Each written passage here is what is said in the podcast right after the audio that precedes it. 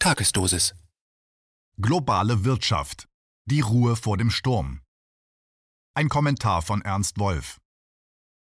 Wir erleben in der Weltwirtschaft und im globalen Finanzsystem in diesen Tagen die sprichwörtliche Ruhe vor dem Sturm. Der Einbruch an den Finanzmärkten im März ist in der öffentlichen Aufmerksamkeit ebenso in den Hintergrund gerückt wie die Stilllegung ganzer Industriezweige und die Unterbrechung globaler Lieferketten in den Monaten März und April.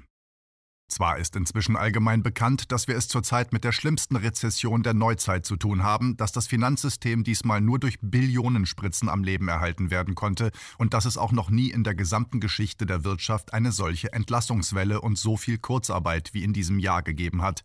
Aber das scheint für die Mehrheit der Menschen momentan kein Thema zu sein. Hinter dieser Haltung dürften sich vor allem zwei Gründe verbergen.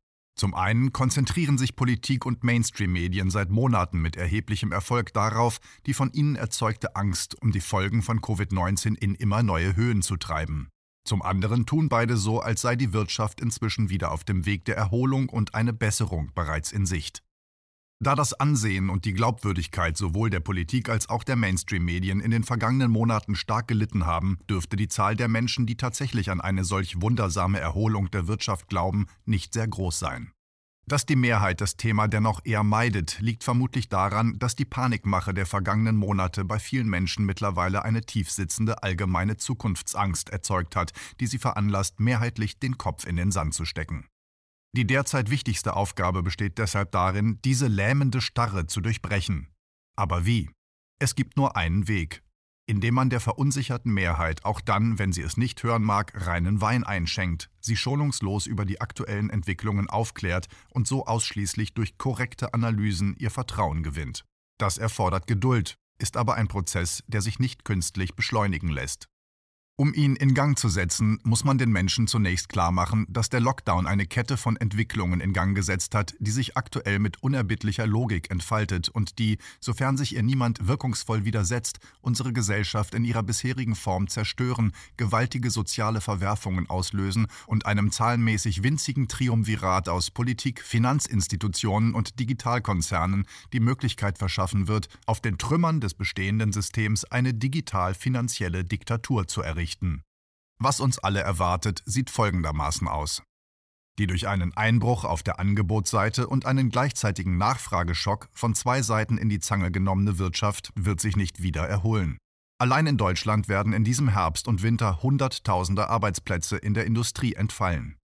Sowohl in der Auto- als auch in der Luftfahrtindustrie wie auch im Tourismus, im Einzelhandel und in der Bankenbranche stehen Massenentlassungen an.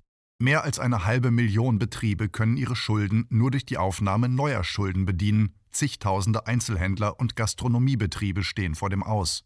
Die Banken sitzen aufgrund dieser Situation auf einem stetig wachsenden Berg fauler Kredite.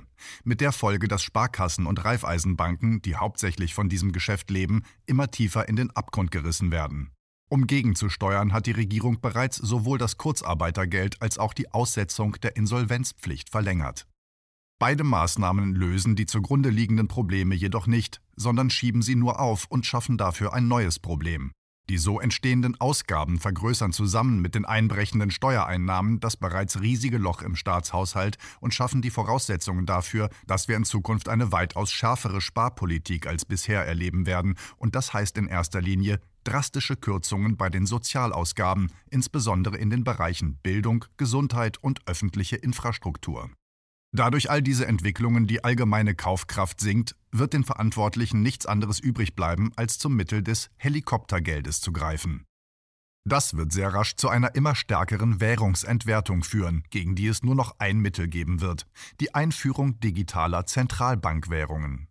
Da es sich bei diesen Währungen um halb privates Geld handelt, würde damit der Übergang in ein System vollzogen, in dem wir von einem Kartell aus Digitalkonzernen, Finanzdienstleistern und Zentralbanken reguliert, kontrolliert und manipuliert werden und aus dessen Fängen wir uns nur sehr schwer wieder befreien könnten.